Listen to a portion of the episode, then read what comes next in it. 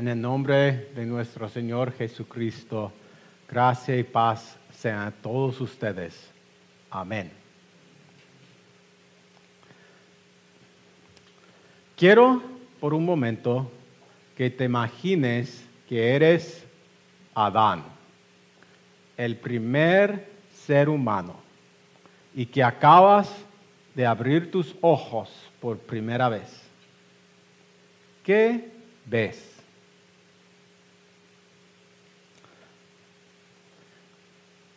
Hace una semana estuve en la isla de Puerto Rico, la isla del encanto.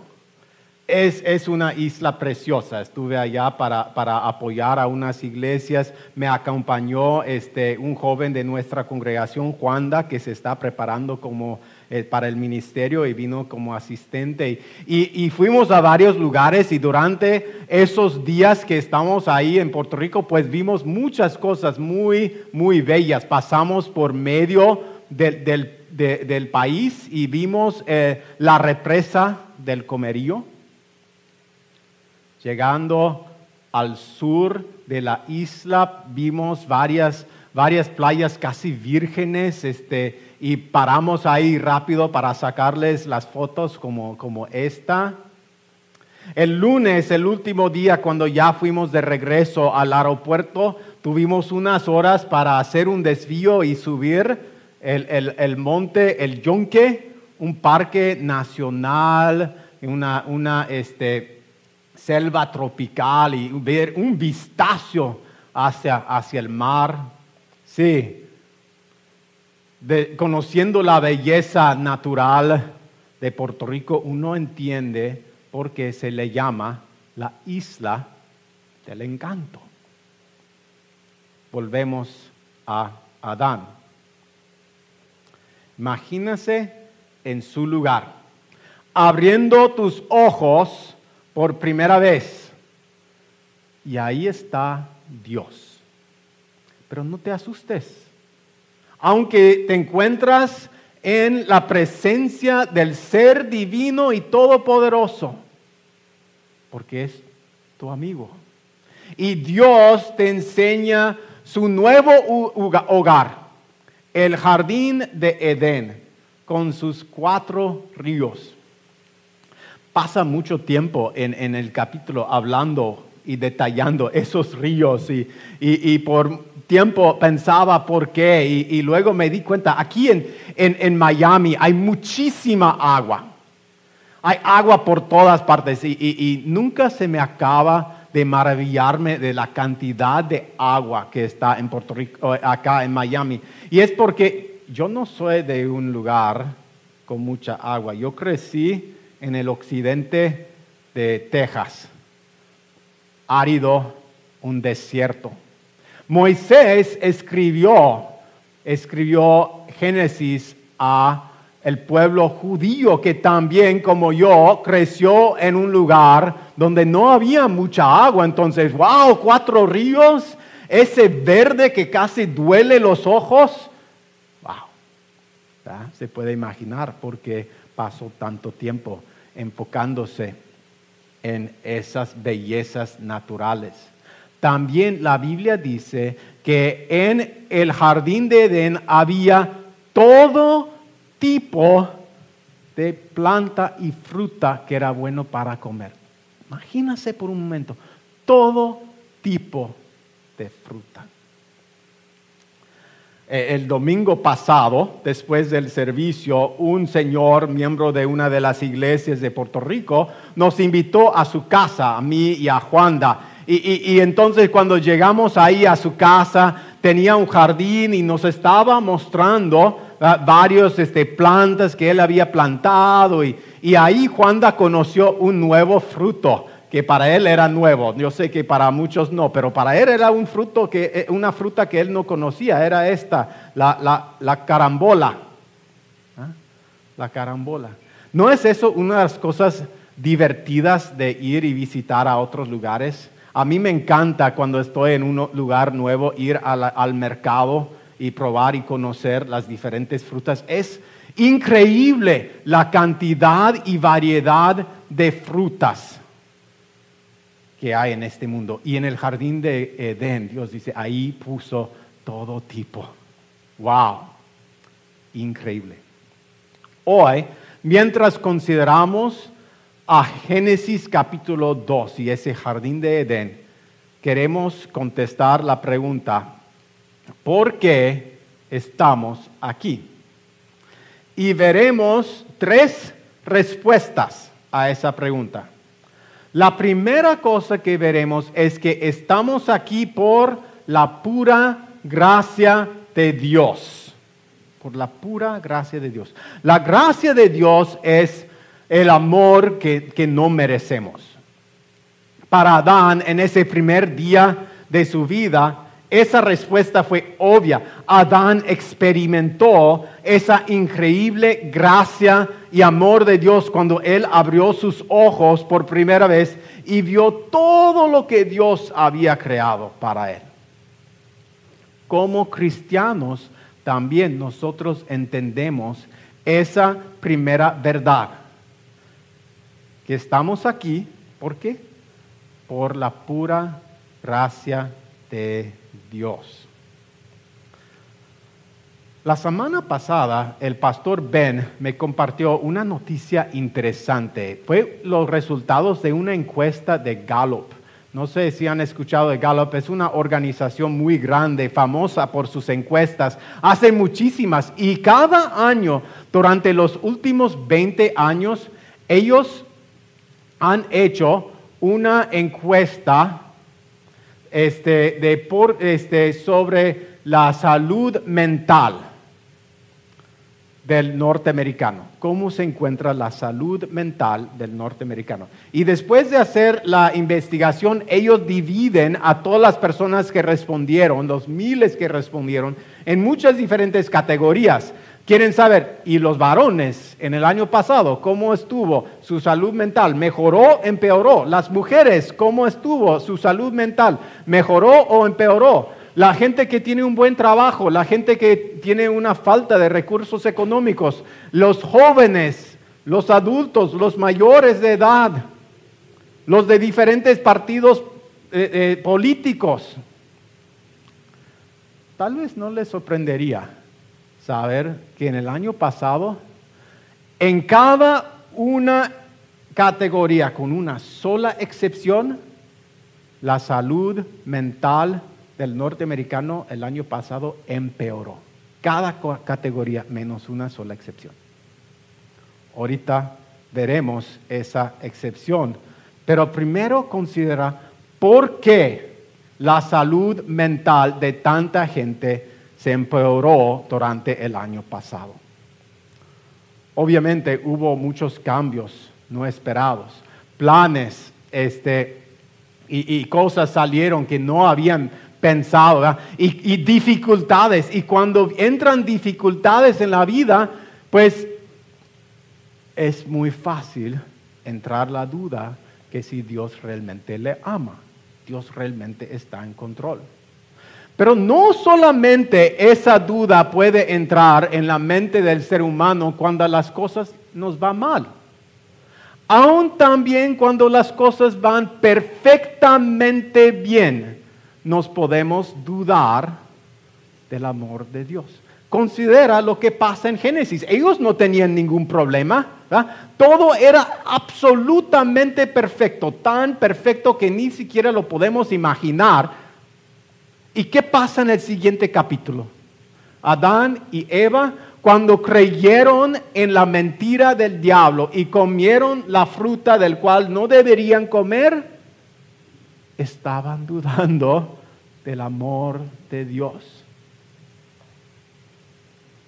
Aun cuando las cosas nos va bien, podemos, puede entrar esa duda. También las muchas bendiciones que recibimos nos puede hacer dudar de ese, olvidarnos de ese amor de Dios. Cuando uno recibe muchas bendiciones, le voy a este, compartir algo personal. Hace pocos días este, pasamos por un periodo de 15 días donde la refri hubo problemas, la estufa hubo problemas y el lavatrastos hubo problemas y ahí estamos pensando, ay, ¿qué vamos a hacer? Y yo así quejándome con a mi esposa así de, hey, mira esto. Y Raquel me dijo, ay, pero Mike, ese refri y esa estufa, aun con sus problemas, funcionan mucho mejores que la que tuvimos antes en nuestra casa anterior. Y, y nunca antes en nuestra vida habíamos tenido un lavatrastos en la casa y ahora lo tenemos. Sí, ¿verdad?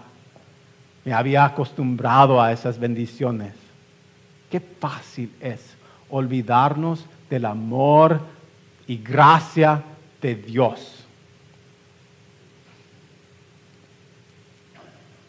Qué bueno que tenemos a nuestro Señor Jesucristo, quien nunca se olvidó de que Dios Padre nos ama. Yo creo que conocen esta historia famosísima de Jesucristo cuando Él estaba en la cruz este, y lo estaban clavando en la cruz. Y dijo, este, y dijo Jesús, este, estaban clavándolo en la cruz y Jesús dijo, perdónalos porque no saben lo que hacen. Aún en su momento de mayor angustia, Él se acordaba que Dios nos ama. Es porque Jesús llevó una vida al cien y lo hizo por nosotros. La razón por que la Biblia muchas veces se refiere a los cristianos como santos no es porque cumplimos, sino porque hemos recibido un regalo, el regalo de la santidad de Jesucristo, quien nos ha perdonado en la cruz. Sí, Jesucristo nunca se olvida. Y la Biblia dice que si nosotros somos infieles, o sea, aun cuando nosotros fallamos, Dios sigue siendo fiel, ya que no puede negarse a sí mismo.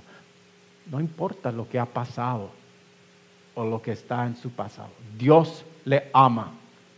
Dios tiene gracia para usted. Esa es la primera respuesta a la pregunta, ¿por qué estamos aquí? La segunda respuesta vemos en lo que Dios pidió a Adán hacer. ¿Te acuerdan? Ahí está Adán en el jardín y Dios le pide que cultivara y cuidara el jardín y que no comiera del árbol del conocimiento del bien y del mal. Realmente lo que Dios estaba diciendo a Adán y a Adán era, yo quiero que tú, Adán, ames a Dios sobre todas las cosas. ¿Y cómo puedes amar a Dios sobre todas las cosas? Sirviéndole con su vida, adorándolo como el Dios que merece. ¿Se acuerdan en el, en la, este, en el sermón para los niños que mencioné que la primera iglesia fue un árbol, ese árbol del conocimiento de, bien y el mal. Fue la primera iglesia. Ahí podía llegar Adán cumpliendo, adorando a Dios, haciendo lo que Dios le había pedido. Acuérdense de ese, ese este, encuesta de Gallup. A, todo el grupo, cada categoría le, va, le fue peor en su salud mental, menos una sola excepción. La única excepción, la gente que se congregaba cada semana en la iglesia. Era la única excepción. Pues para nosotros realmente no nos sorprende. Sabemos que cuando nos congregamos aquí nos estamos acordándonos del amor de Dios, recibiendo el perdón, recibiendo ese alimento espiritual que tanto necesitamos. Y Dios mismo hace referencia a la importancia de la adoración cuando en Hebreos capítulo 10 dice lo siguiente, no dejemos de congregarnos como algunos acostumbran hacerlo algunos, sino animémonos unos a otros y con mayor razón ahora que vemos aquel día se acerca.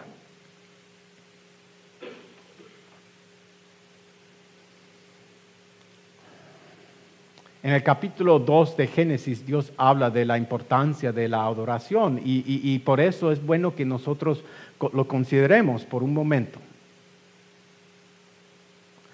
Sé que hay personas ahorita que tienen muy buenas razones porque no pueden salirse de sus casas eh, eh, en este momento. ¿Sí? Pero también sé que es, que es muy fácil que algo que por un momento fue bueno puede llegar a hacerse hasta un mal hábito. O tal vez de repente se nos olvida de lo bueno e importante que era y que es. Dios exige ser la primera prioridad en nuestras vidas y, quiere que nosotros nos congreguemos. ¿Estás congregándote en otras ocasiones? ¿En el trabajo o para divertirse? Pero encuentras razones por qué no congregarse con sus hermanos para adorar a Dios?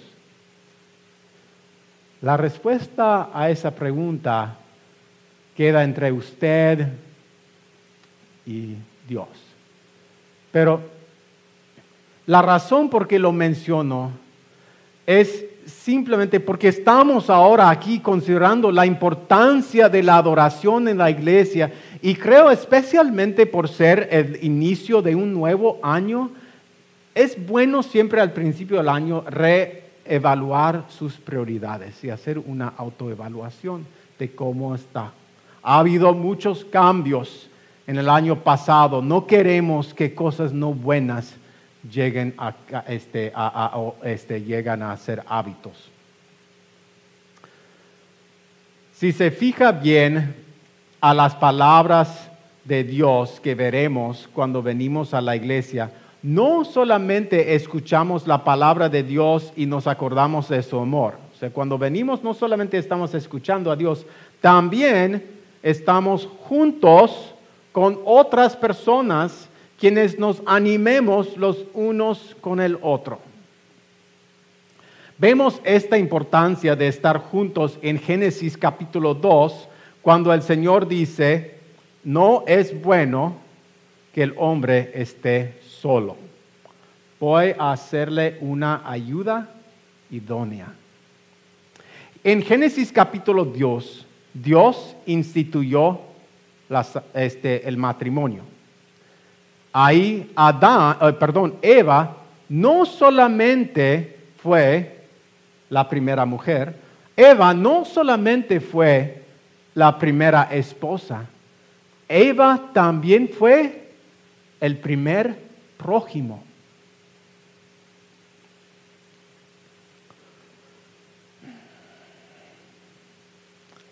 Y ahí es donde encontramos la última de las tres respuestas a la pregunta, ¿por qué estamos aquí?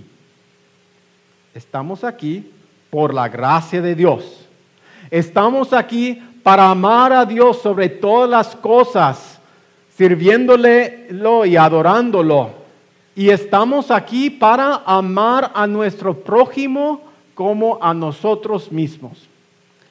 Este lunes tuve el privilegio de servir como su representante en una reunión del Consejo de la Iglesia y ahí escuché a sus pastores en amor por nosotros mostrar una preocupación, unas preocupaciones. Una era, ellos saben que hay muchas en nuestras iglesias, iglesias que ahorita están pasando por situaciones bien duros y difíciles.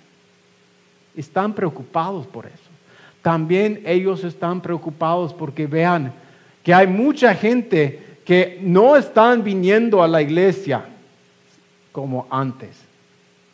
De nuevo, puede haber muy buenas razones y hay muy buenas razones por la cual algunos no puedan en este momento estar aquí.